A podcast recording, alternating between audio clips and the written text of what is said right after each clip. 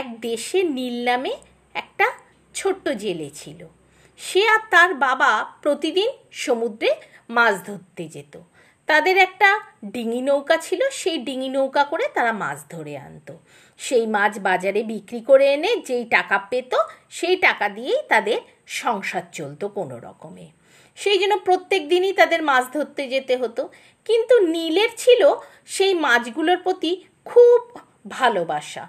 কিন্তু তার অধিকার ছিল না সে মাছগুলোকে নিয়ে জলের মধ্যে ফেলে দেওয়া। কারণ দেখলে তার বাবা ভীষণ রাগ করবে। এদিকে ছোট ছোট মাছগুলো দেখে তার মনে খুব মায়া জন্মাতো। কীভাবে তাদেরকে বাঁচানো যায় সেই চেষ্টা করত। সে তার বাবার অলক্ষ্যে ছোট ছোট মাছগুলোকে নিয়ে জলের মধ্যে ফেলে দিত। একদিন তার বাবার জালের মধ্যে ছোট ছোট মাছের সাথে একটা ছোট কচ্ছপের বাচ্চা উঠে এলো। নীল খেয়াল করল যে একটা ছোট কচ্ছপের বাচ্চা ঠিক জালের মধ্যে বাবার আটকা পড়েছে। সে বুঝতে পারছিল না কি করবে। তার বাবা কচ্ছপটাকে দেখে বুঝতে পারল না যে কচ্ছপটা আদৌ বেঁচে আছে না মরে গেছে। কচ্ছপরা যখন ভান ধরে পড়ে থাকে, কেউ বুঝতে পারে না সে কচ্ছপটা জীবিত না মৃত। সে এরকমভাবে নীলের বাবা ভাবলো কচ্ছপটা মনে হয় মরে গেছে।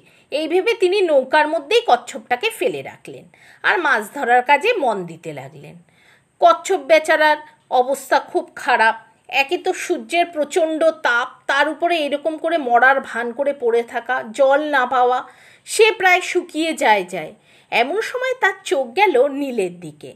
সে দেখল নীল ছোট ছোট মাছগুলোকে জলের মধ্যে ফেলে দিচ্ছে। তার বাবার অলক্ষ্যে। সে চেষ্টা করল নীলের সামনে যেতে। কিন্তু কীভাবে যাবে? সে যে শুকিয়ে একদম তার অবস্থা খারাপ হয়ে গেছে। সে অপেক্ষা করতে লাগল নীল কখন তার দিকে তাকাবে। এমন সময় নীল আস্তে আস্তে উঠে এলো। উঠে এসে সে কচ্ছপের বাচ্চাটাকে নাড়াচাড়া করে দেখতে লাগল। কচ্ছপের বাচ্চাটা আস্তে করে মুখ বার করে বলল, আমাকে বাঁচাও না। নীল কচ্ছপের বাচ্চার মুখে মানুষের মতন গলার স্বর শুনে খুব অবাক হয়ে গেল। সে খুশিতে নাচতে লাগল। কচ্ছপের বাচ্চাটি তখন বলল, তুমি এরকম করো না ছটপট। তোমার বাবা এক্ষুনি জেনে যাবে। তুমি আমাকে বাঁচাও না, আমাকে জলের মধ্যে ফেলে দাও। জল ছাড়া যে আমি থাকতে পারছি না। এই কথা শুনে নীলের মনের মধ্যে খুব করুণা হলো। সে বলল, তুমি চিন্তা করো না, আমি এক্ষুনি তোমাকে জলের মধ্যে ফেলে দিচ্ছি। এই বলে তার বাবার অলক্ষ্যে সে কচ্ছপটিকে জলের মধ্যে ফেলে দিল। এইভাবে কচ্ছপের বাচ্চাটা খুব খুশি হয়ে তার নিজের দেশে চলে গেল। সন্ধেবেলায় যখন ফিরছিল ডিঙি নৌকায় করে, নীল আর তার বাবা এই সময় সমুদ্রের মধ্যে প্রচণ্ড ঝড় আরম্ভ হলো। সেই প্রচণ্ড ঝড়েতে তাদের ডিঙি নৌকাটা গেল উল্টে। তার বাবা কোনো রকমের সাঁতরে পার হলো, কিন্তু নীলের হাত ফসকে গেল।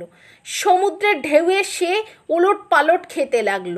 একদমই প্রায় ডুবে যাচ্ছিল।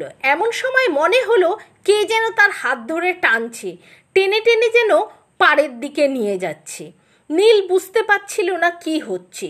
সে ধীরে ধীরে পাড়ের দিকে পৌঁছতে লাগল।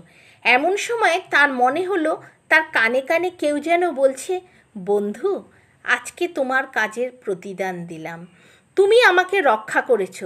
সেই রক্ষার প্রতিদান স্বরূপ আজকে তোমাকে আমি বাঁচালাম।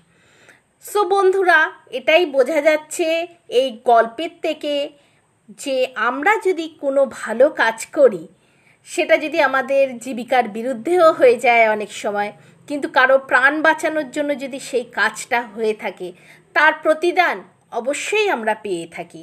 এবং জীবন বাঁচানোর প্রতিদান সব থেকে বড় হয়। কোনো না কোনো সময়ে যদি আমরা বিপদেও পড়ে থাকি, তবু সেই প্রতিদান কোনো না কোনোভাবে ফিরে এসে আমাদেরকে ঠিক রক্ষা করে। সেই জন্য সবসময় ভালো কাজের দিকে নজর দেওয়া উচিত। ভালো কাজ করলে তার ভালো ফল অবশ্যই পাওয়া যায়।